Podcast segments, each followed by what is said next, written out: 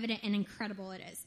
So in 1 John 4 8, it says, any uh, whoever does not love does not know God because God is love. So not, don't just rest on like just rest on that during this song and just know that just God doesn't just love, he is love. Like that's the definition of him. So just rest on that and soak in that truth during the next song.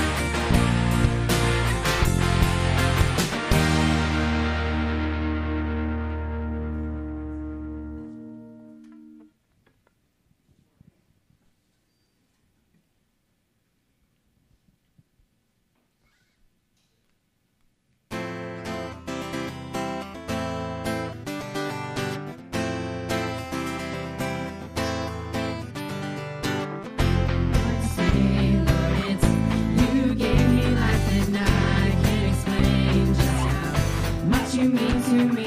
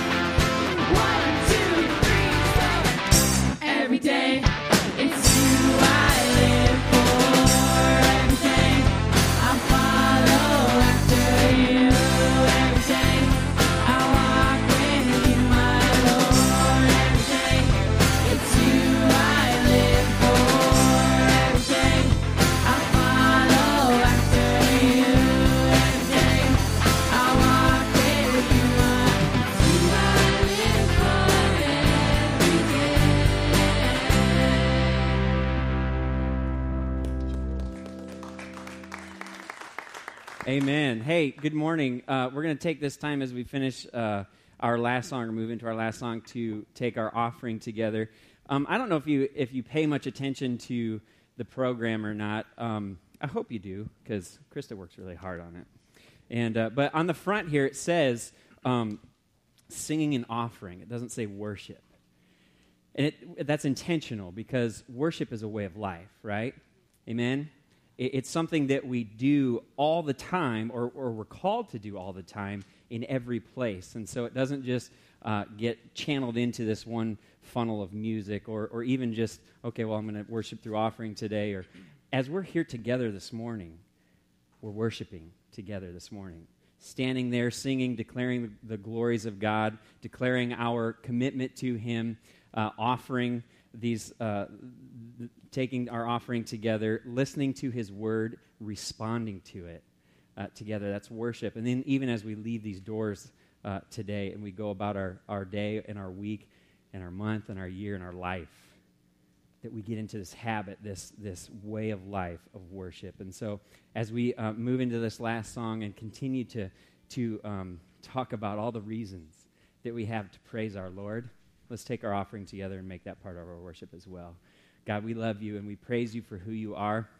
We thank you, Lord, uh, for what you have done for us and what you continue to do in us uh, through your Son and through your Spirit and by your word. And so, God, would you help us this morning as we give to do it in an attitude that uh, is worshipful to you?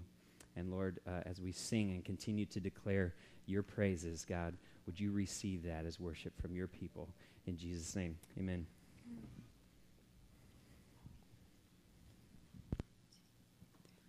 The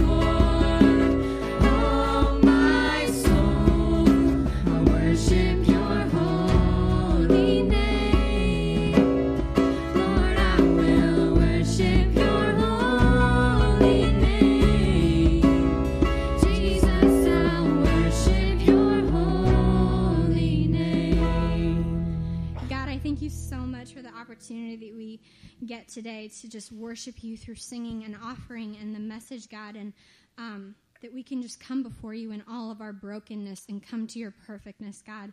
Um, help us take something away from the message today that we can apply it to our lives and that you would ultimately be glorified as King today. And in your name, amen. You can have a seat. Well, good morning. Thanks for joining us today. If you're new with us, um, my name is Eric. I am uh, the pastor of our music and our community group ministries here at Crosspoint. And if you'd like to learn anything uh, more about either one of those ministries, uh, I want to encourage you to come find me after the service today uh, or send me an email, eric at crosspointcc.org. You can find that contact information on the back of your um, program. Maybe you've been coming to Crosspoint for a while and, uh, and you've had an interest in uh, how can I serve our church? How can I help help our church grow to be more like Christ? And maybe you have some musical abilities and or or some uh, a desire to to uh, lead um, a community group, and you just haven't taken any steps towards those things yet. I want to encourage you then also to come see me afterwards or send me an email, and uh, and let's talk. Let's talk about how God might want to use you here at Crosspoint. We as a body of Christ, each one does its part, right? Each one has a part to play into the maturing uh, and, and, the growing of the body to look more like Jesus. And so, um, if that interests you or, or uh, you have questions about that, I'd love to talk to you more about that. Speaking of uh, participating and serving, VBS is two weeks away. And um, I was told this morning that, that we are still uh, in desperate need of some crew leaders. And so, um, if you have the ability to keep children alive for a couple hours at the end of, or, uh, you know, for a couple hours each night for like four or five nights in a row, um, go back and sign up, will you? And, and help, uh, help these, these kids uh, experience Jesus in this fun and, and uh, uh, just really uh, enjoyable way together for that week. And, and so um, you can do that at the, at the guest connection table back there. VBS Central is that cardboard blue thing. I'm not really sure what to call it, but it's back there. So uh, go see uh, Holly McLean as well if you know who she is, and, and she can fill you in on more details about that. But um, please, please help. Okay, open your Bibles this morning to uh, 1 Samuel chapter 8. It's the ninth book in the Old Testament. If you don't own a Bible, we also have Bibles back there at the guest connection table. And uh, we'd love for you to take one of those home and, and to use that uh, to learn more about who God is and to apply the truths of it to your life. Um, and so, before you leave today, again, if you don't own a Bible, go take one of those home with you and uh, let that be our gift to you. We're starting a new 13 week series called A Kingdom Established. It's the fourth uh, series in a three year chronological plan through the Bible. And so far, we've gone um, from God's creation of the universe to the fall of mankind to sin and death to God's covenant with Abraham and Isaac and Jacob. And Jacob would uh, be renamed Israel. And from Israel, we have his 12 sons that make up the 12 tribes that Moses led out of Egypt after about 400 years of, of slavery. They wandered in the wilderness for 40 years because of their disobedience. And then Joshua uh, led them into the land that God had promised to them. And, and the Israelites began the conquest of this promised land um, by driving out their enemies. Only they didn't drive out their enemies uh, totally as God called them to do. And instead, they compromised with some of their surrounding nations and they began to take some of their women as wives and they began to, to worship some of their idols.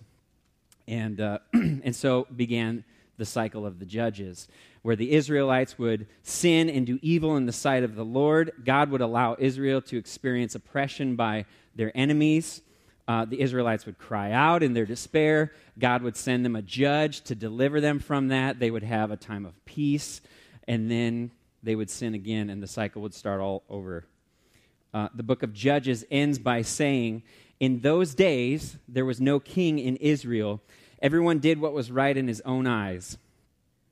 And what we're going to see at the start of this series is a transition then from this time of judges uh, to a time of kings and prophets in the history of Israel. Samuel was the last and, and one of the greatest of Israel's judges. He was born to a barren woman. See that theme over and over and over again, right? Uh, he was born to a barren woman whose name was Hannah. She prayed to God to allow her to have a child, and he heard her cry, and he granted her this son, Samuel, and then she dedicated him back to the Lord. And so Samuel grew up in the tabernacle as a priest in training under the current priest named Eli. Samuel eventually took over that role of priest from Eli and began offering sacrifices to God for the people and teaching them how to live righteously. He also served as a prophet, bringing the word of God to the people. And so Samuel was this, was this uh, great leader of Israel to, to bring the people to God and God to the people and serve uh, on, on their behalf. And so during the time of, of the judges, Israel was made up of 12 tribes, each with their own leader, and they didn't really have this um, sort of intertribal unity something that, that, that connected all of them together as one unit besides God Himself. And, and from the time of Moses to the time uh, of Moses bringing the Israelites out of Egypt to where we're at today in 1 Samuel chapter 8, the people lived under what was called a theocracy. Uh, they were supposed to be governed by God, and He alone was supposed to be their ruler. He ruled the people through uh, people, though through people like Moses and Joshua and the judges and the priests. And now we come to 1 Samuel 8, and, and the Israelites, uh, they make this request for an earthly king to rule over them as God's representative. And God will ultimately use this request for a monarchy to establish the throne of King David, from whose lineage Jesus the Messiah and the eternal king would come. But while God would use their request, uh, to work his ultimate plan of salvation for the good of man and for his own glory. The Israelites' motive behind their request for a king was far less righteous. They were rejecting God as their king and asking him for a human substitute, and it would come at great cost to them. God should have been enough for them, right? He brought them out of slavery uh, from Egypt. He provided food and water for them while they were in the desert. Um, he brought them to the land that he had promised to give them. He was perfectly faithful to the people that he affectionately called his treasured possession. The only time they ran into trouble was when they were unfaithful to him, and that turns out uh, to be quite often if you've been following along in the story. They, all, they had all the satisfaction that they would ever need in God Himself. And instead of trusting in Him and following Him in obedience, they made their own demands and looked for satisfaction in lesser things that would never be able to provide that satisfaction that they were looking for. Their desire for a human king revealed the Israelites' belief that God was insufficient. It opened the door once again for slavery, and it made them look like the nations from which they were supposed to be set apart. Now, maybe ironically, our own nation's history reveals a beginning under a declaration of independence from a monarchy by 13 individually governed colonies that would uh, form the United States of America. Instead of demanding a king, our founding fathers demanded freedom from one. And, and yet, we are no better off than the Israelites because we too look elsewhere for our satisfaction and security than to our one true God and King. Oftentimes, we fail to see God's provision in our lives, or we're reluctant to give Him the full authority that He requires because we fail to remember who He is, His, his true nature and character, and we don't trust Him to care for us and meet our needs. This is not just an Israelite problem, this is not just an American problem, this is a mankind problem. We are a people who are prone to wander and to take our eyes off of the one who made us and sustains us. And when we do that, we make demands for substitutes that can never do for us what only God can do. We may not demand a king, but we make demands for other things to have a kingly influence in our lives. And they always fall short. When we demand a king, we admit that God is not enough for us. Let's look at the first uh, nine verses in 1 Samuel chapter 8. says, When Samuel became old, he made his sons judges over Israel. The name of his firstborn son was Joel, and the name of his second, Abijah. They were judges in Beersheba. Yet his sons did not walk in his ways, but turned aside after gain. They took bribes and perverted justice. Then all the elders of Israel gathered together and came to Samuel at Ramah and said to him, Behold, you are old, and your sons do not walk in your ways. Now appoint for us a king to judge us like all the nations. But the king but this displeased Samuel when they said, Give us a king to judge us. And Samuel prayed to the Lord, and the Lord said to Samuel, Obey the voice of the people and all that they say to you, for they have not rejected you, but they have rejected me from being their king over them. According to all the deeds that they have done from the day I brought them up out of Egypt, even to this day, forsaking me and serving other gods, so they are also doing to you. Now then, obey their voice, only you shall solemnly warn them and show them the ways of the king who shall reign over them.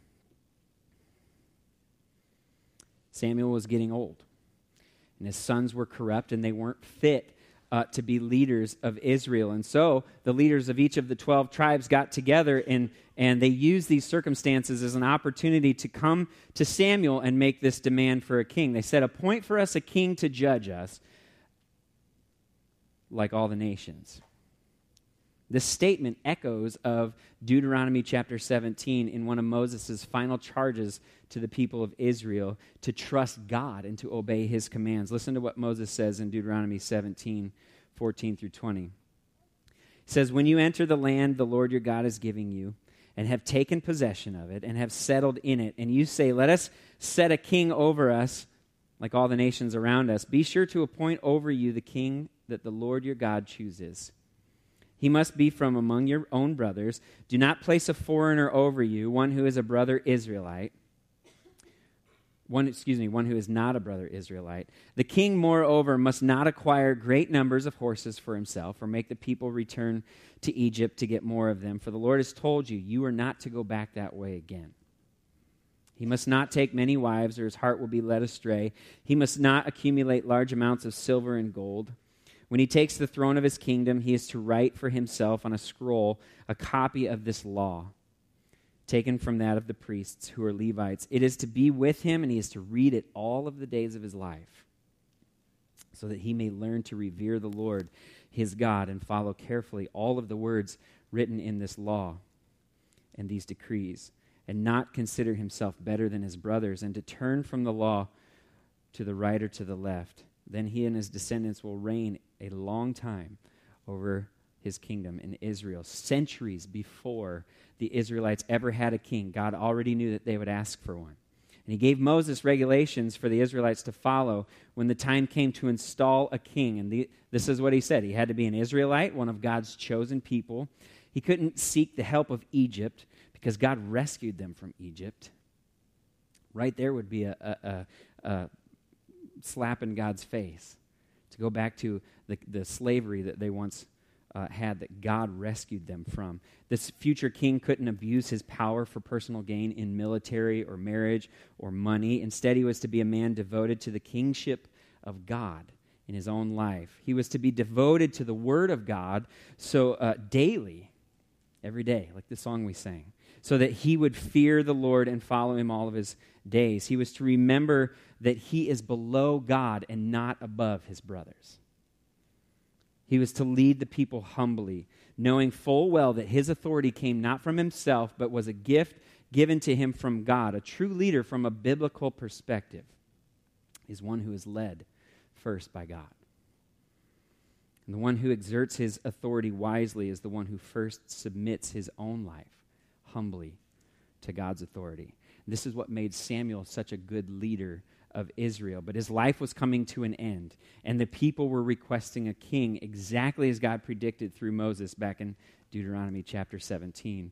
And being a priest, Samuel would have been aware of these laws that Moses gave to the Israelites, but their request for a king was displeasing to him. It upset him.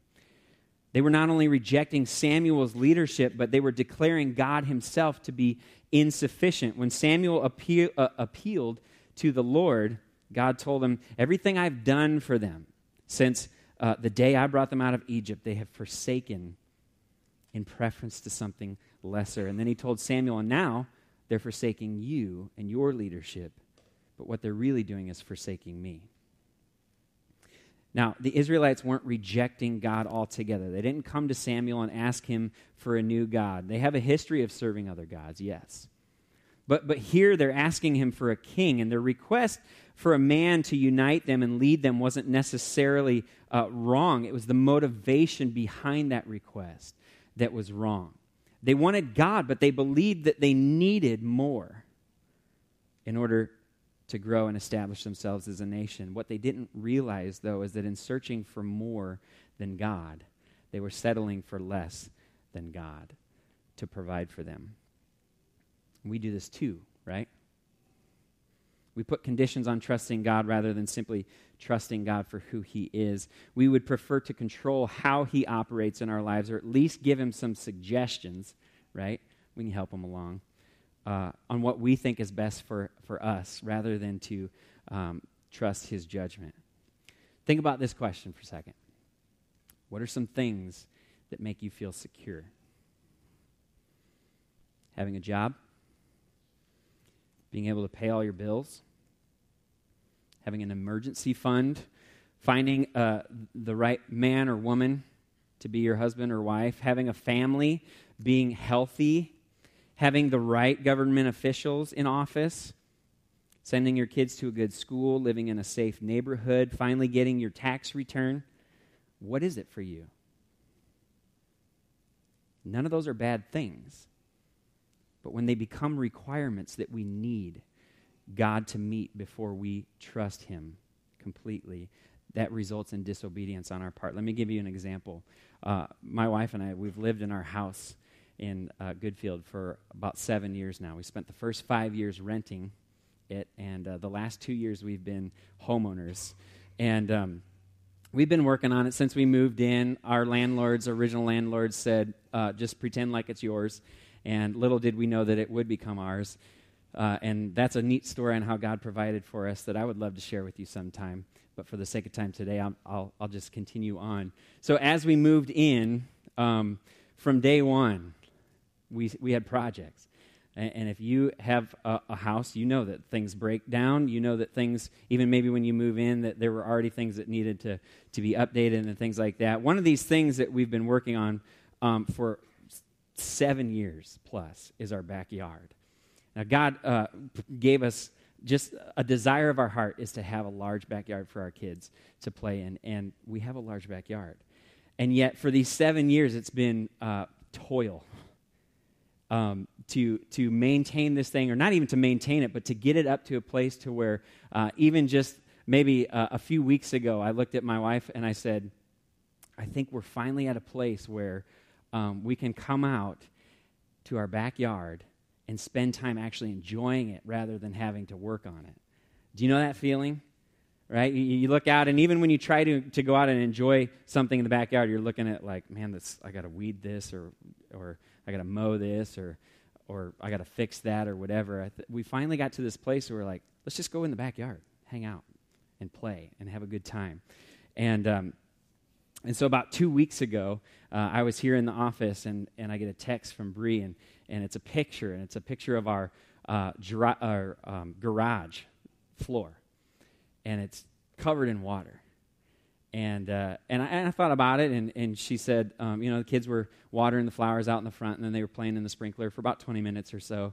And she's, she texted me, and she said, "This happened. I don't know.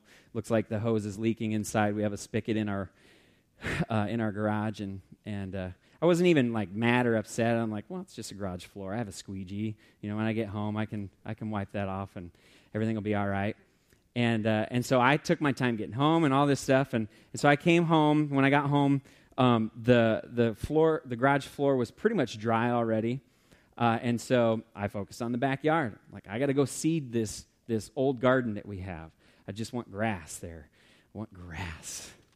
And my kids can run in and, and play on. And so I, have been really focused on, on doing that.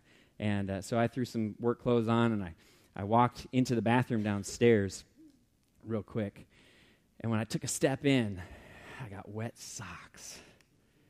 I hate wet socks. I hate them. Uh, it's probably my worst pet peeve. And, um, and, and so now I'm grumpy already just with that. I have wet socks. And I look down and I'm like, I don't understand. Why, why do I have wet socks right here in this doorway? And, uh, and so I start investigating and I, and I turn and I look down the wall here and I see wet carpet. And I turn and I look down the wall here and I see wet carpet. And I turn and I look down the wall here and I see wet carpet. And it goes into this door under our stairs. And I open that door. And it's the storage room under our stairs. And everything is soaked in there. See, that's where the line that goes out to the spigot in our garage comes through our house. And it turns out it wasn't leaking out in the garage, but it was leaking just inside our house for about 20 minutes. Water was pouring through a bursted line into our basement. So then, now I'm a little upset, right? I'm a little upset now. I, I have, first of all, I have wet socks, and and it, they're mm, okay, and um, and and now I go upstairs and I look at at Bria and I go, we have a lot bigger problem than a wet garage door or garage floor.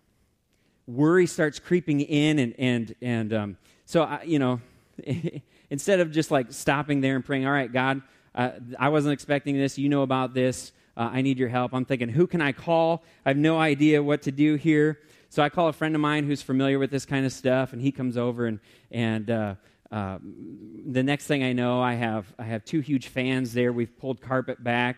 Um, we have dehumidifiers running, and and fans are, are blowing under the carpet. And he's reassuring me that he's seen this before, and it'll be fine, and just give it a few days, and all that stuff. And I took a little comfort in that because I trust him. And uh, so my basement is dry. Um, it's still kind of in disarray with all of the stuff pulled back, but but uh, we didn't lose anything of value. 20 minutes water poured in, and, and nothing that we really uh, valued was ruined. And so um, I, am slowly, I'm still mad about the socks, but I'm, I'm slowly, uh, you know, going, okay, we, we, can, we can do this. And then last Sunday uh, in the afternoon, we, we went to a wedding. Uh, Bree's cousin was getting married, and, and um, Jeff and Angie Hagstrom came up from Mississippi because the bride was a mutual friend of, of ours. And, and um, we were talking, or we got into the van, to our van. We pulled out of the driveway and I started to pull forward, and about 30 feet down the road, the van shut off.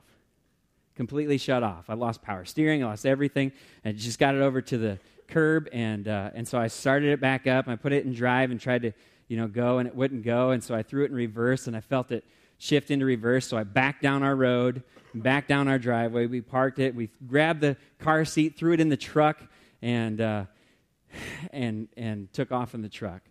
We got to the wedding. We we had enjoyed the wedding, and we are at the reception, and we got to talking to Jeff and Angie, and we are just catching up with them. And they said, you know, how how are things going? I really just wanted to say, fine but they weren't fine. And so, so we talked a little bit, and I explained to him what was going on, and like, you know, we're driving the truck today because the van wasn't working and stuff. And Jeff looked at me and he goes, "Aren't you glad that you can you can go to God and say, God, this is all yours. This is all yours. I need you to take care of this. I need you to uh, to to take this." Now, I would love to say that after my conversation with Jeff, that my worry went away but it didn't. Because at that time, y- you see, I still had those problems. My carpet was still wet, drying out. My van uh, was still broken. Those words didn't fix those things, right? I wasn't at ease because I had attached conditions to my trust in God in those situations. And as I replayed this story over in my mind this week in preparing for today's message, I realized that even in the moments uh, when I was, I was thankful to God for, for uh, in those situations. I wasn't thanking Him for who He is in the midst of that. I was thanking Him uh, for fans and dehumidifiers and a truck that we can all still fit in until my wife has her baby next month. I, I, I admit that, that in that moment, and it, it, may sound like I'm splitting hairs here, but, but I truly I'm not. I, I admit in that moment that um, I was more relieved by the things provided than by the one who provided them.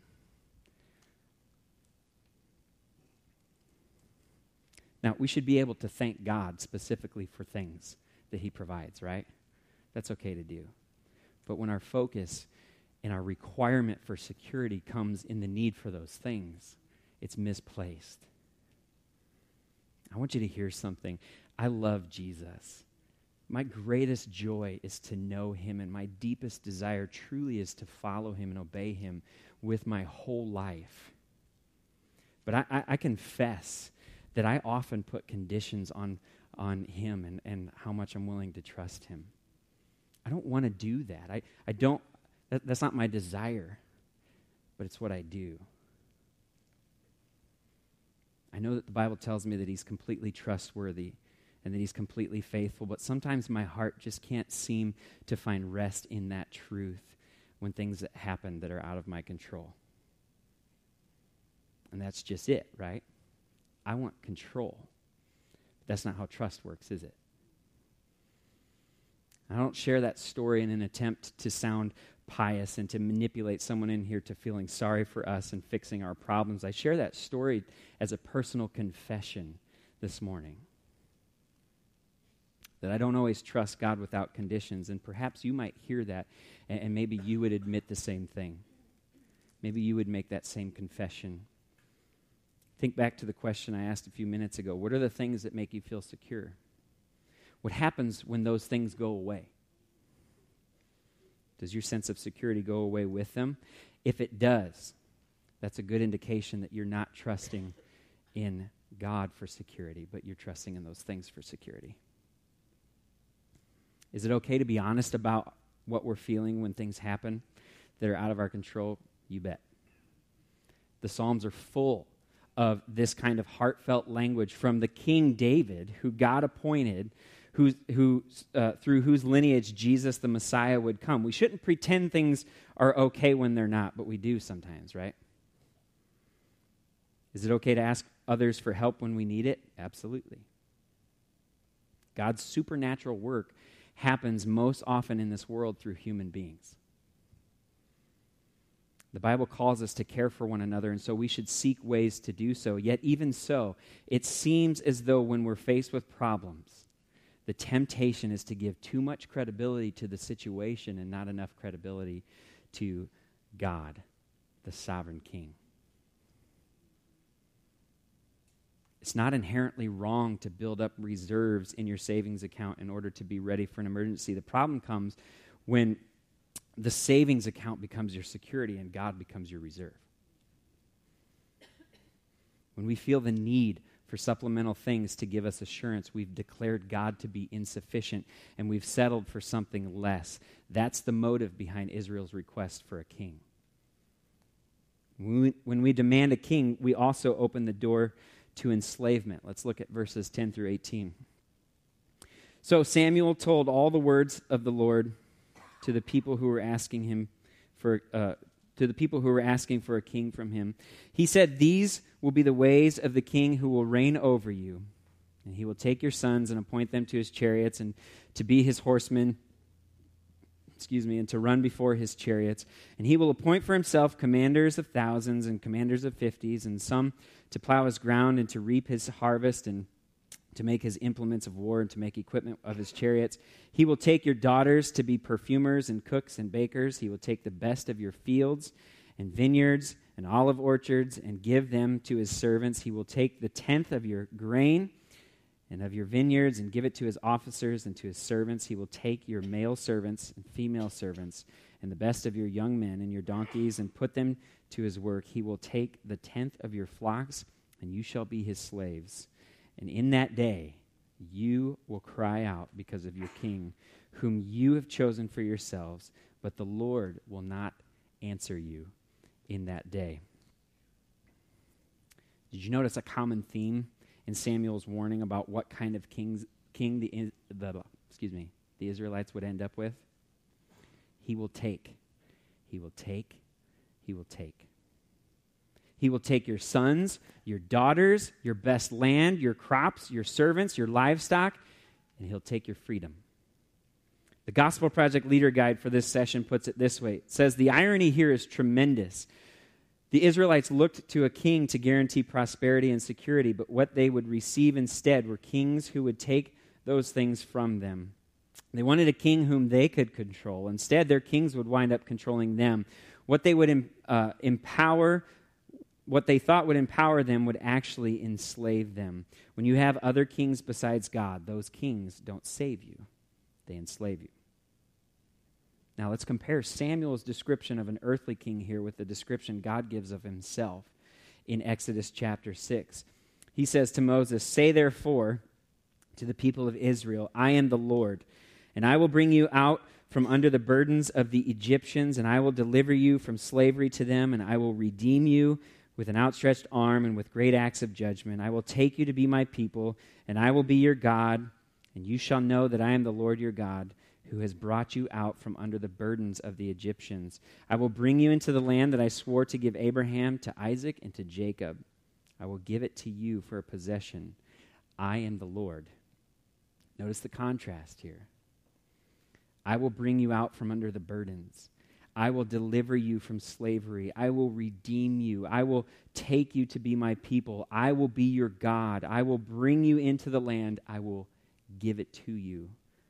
He will take, I will give. He will enslave you, I will free you. The Israelites thought that an earthly king would make them happy and give them security, but what they were really doing was setting themselves up for slavery again. When you settle for a sinful king, you should expect to get sinful behavior. This is why our country's problems will never be fixed by an election. It doesn't matter how good candidates propose to be, they will all always have one thing in common they're all part of the fallen human race and prone to sin. And sooner or later, that sin will show up in their leadership. Now, you should do your part and you should stay informed and you should be invested in, in your, your uh, different forms of government. But if you're searching for security in the political climate of this state or of this nation, you will become a slave to politics. Vote for Jesus is a cliche saying, but it's true. No government or set of laws can substitute for the rule of God in your heart and life. No human leader or worldly philosophy can substitute for the incorruptible love and lordship of Christ. We need to pray. We need to pray for the lordship of Christ to be desired and experienced in our country and in our lives. We all serve something or someone, and when we need that thing or person in order to be happy or secure, then that thing or that person becomes the king that we enslave ourselves to. Excuse me, to. When the Israelites demanded a king, they disregarded the God who freed them from their original bondage and they opened themselves up to be a slave again. And they also looked no different than the nations around them. Let's finish up this chapter. Verses 19 through 22. But the people refused to obey the voice of Samuel, and they said, No, but there shall be a king over us, and, they, and we, that we may also be like all the nations, and that our king may judge us and go out before us and fight our battles. And when Samuel had heard all the words of the people, he repeated them in the ears of the Lord. And excuse me, the Lord said to Samuel, Obey their voice and make them a king. Samuel then said to the men of Israel, Go, every man to his city.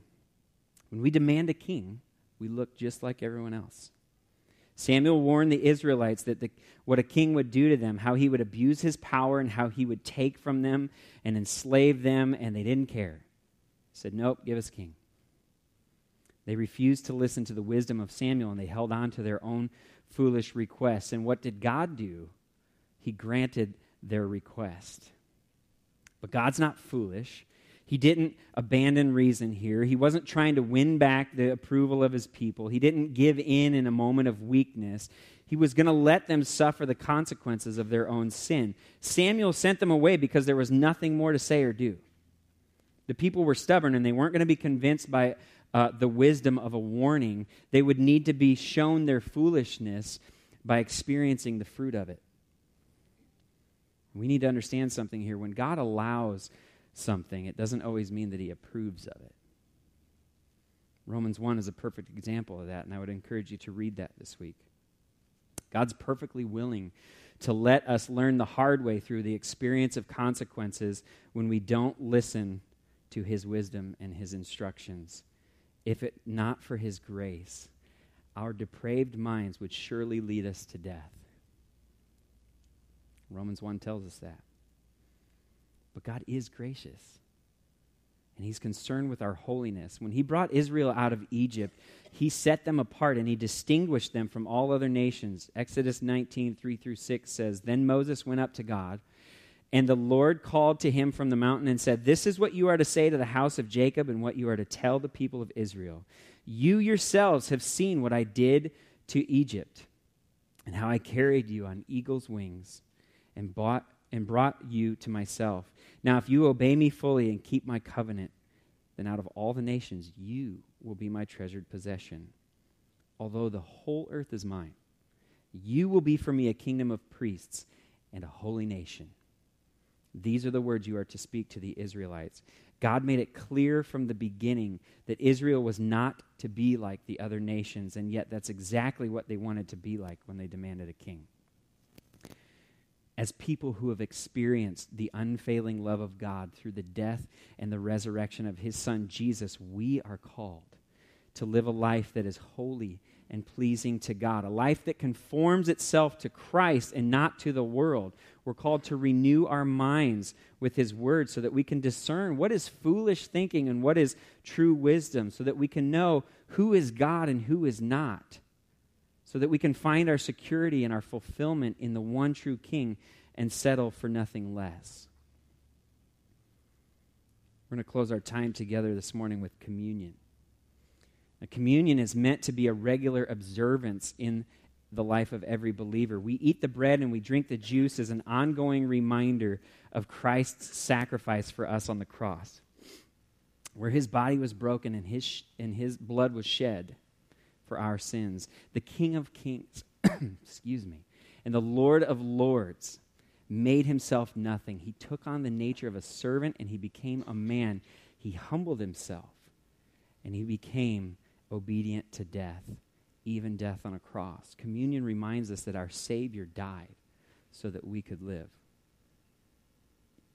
Communion is for those that have put their trust in Jesus Christ alone for their salvation. Romans 10 9 and 10 describes how those who have been saved uh, behave. It says, If you confess with your mouth that Jesus is Lord and believe in your heart that God raised him from the dead, you will be saved. For with the heart one believes and is justified, and with the mouth one confesses and is saved. Believers believe that Jesus saved them by dying for their sins and, and that he gave them eternal life by raising uh, from the, the grave. And they confess his lordship in their lives. The, the word for Lord in the original language there in, in Romans 10 9 means supreme authority. The one who ex- exercises supernatural authority over mankind. To confess Jesus as Lord is to pledge your allegiance to him as King. Paul tells us that we ought to examine ourselves before we eat of the bread and drink of the cup because anyone who does so in an unworthy manner is guilty of sinning against the body and the blood of the Lord. This call to examine ourselves is for both the unbeliever and for the believer. Now, if you're an unbeliever, that means that, that you haven't pledged your allegiance to Christ yet. And so to eat the bread and to drink the cup without acknowledging what Christ has done, Paul says, is to eat and drink the judgment of God upon yourself. I don't want that for you. I want you to know the freedom that Jesus Christ offers. And so I'll ask you to refrain from taking the elements and instead consider this offer that He's given to you through His bo- broken body and His blood shed on the cross. And I pray that today is the day that you receive that free gift of forgiveness and you surrender your life to His Lordship, that you believe and you confess. If you're a believer, you need to examine yourself too. To eat the bread and drink the cup with unconfessed sin would be to do so in an unworthy manner. Is there anything in your life that has allegiance, has your allegiance more than Christ? Is there anything in your life that you uh, trust more than Jesus? Are you looking for security in something lesser? Confess that to Him this morning. And remember that His sacrifice has already been, uh, that His sacrifice has already paid in full your sin. As the ushers come forward and they hand out the trays, uh, take both cups. One has the bread in it, one has the, the juice. And, and spend some time this morning examining yourself and confessing anything that you need to confess. And then thank God for his faithfulness. And then in a few minutes, I'll come back up and we'll take communion together as we finish up. Song that's playing right now. You recognize that? Anybody that knows the old hymns? Trust and obey. Trust and obey. There's no other way to be happy in Jesus than to trust and obey. The Lord Jesus, on the night he was betrayed, took bread. and when he had given thanks, he broke it and said, This is my body, which is for you. Do this in remembrance of me. Let's eat the bread together.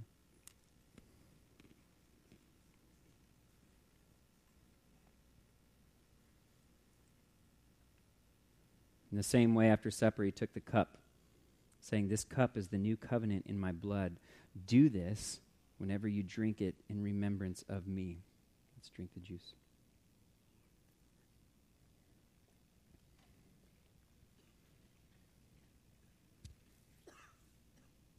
Satisfaction is found only in Christ. God's wrath against us was satisfied by the penalty that Jesus paid on our behalf. Our need for forgiveness was satisfied when God accepted Jesus' payment for our sin and counted us justified. Our desire for safety and security was satisfied by the love of our Heavenly Father when He showed us uh, that great love by sending His only Son and giving Him up for us. In Jesus Christ, God has given us everything we've ever needed or will ever need. Jesus is the fullness of God. And God gave him to us as a gift to show us God's faithful love that never fails, that never gives up, that never runs out on us. Even when we fail him over and over and over in our unfaithfulness. Revelation chapter 11, verse 15, gives us a glimpse of what is still to come. It says, The seventh angel blew his trumpet and there were loud voices in heaven saying, The kingdom of the world has become the kingdom of our Lord and of his Christ, and he shall reign forever and ever. May our only desire for a king be to hasten the return of our eternal king. And may we be found faithfully trusting him and surrendering to His reign in our hearts here on earth until His kingdom comes in its full glory. Amen. Father, we thank you for who you are, and we thank you for what you've done. And Lord, I confess that I do not trust you fully at times in my life. And I need uh, I, I, need your forgiveness for that, but I also need to be reminded of who you are. I need to be reminded of, of your grace through your Son Jesus and your love that's unfailing. Lord, we need to be reminded of that. Lord, would you help us to not look for lesser things, to not uh, uh, give in to this temptation to need something else other than you to satisfy us. Father, would you continue to show yourself to be the true King of our lives? Would you give us a desire for your word, a desire uh, to surrender and submit to your spirit in our lives, in our hearts? Would you keep our eyes fixed on Jesus, the author and the perfecter of our faith, the one who makes us uh, to be obedient, the one who, who uh, finishes what he started in us. For your glory, for our good. Lord, would you, would you hasten that day of his return so that we can no longer uh, be bound by uh, the power of sin or and even the presence of sin in our lives, that we can worship you freely and truthfully for all eternity. Thank you for giving us your word. Thank you for giving us your spirit. Thank you for giving us your son. Help us to serve him as king. In Jesus' name, amen. Amen. Thanks for coming this morning. And uh, like I said, if you want to uh, talk to me about any of those ministries I mentioned at the beginning this morning, I'd love to talk with you about that. Meet somebody new before you leave. Have a good week.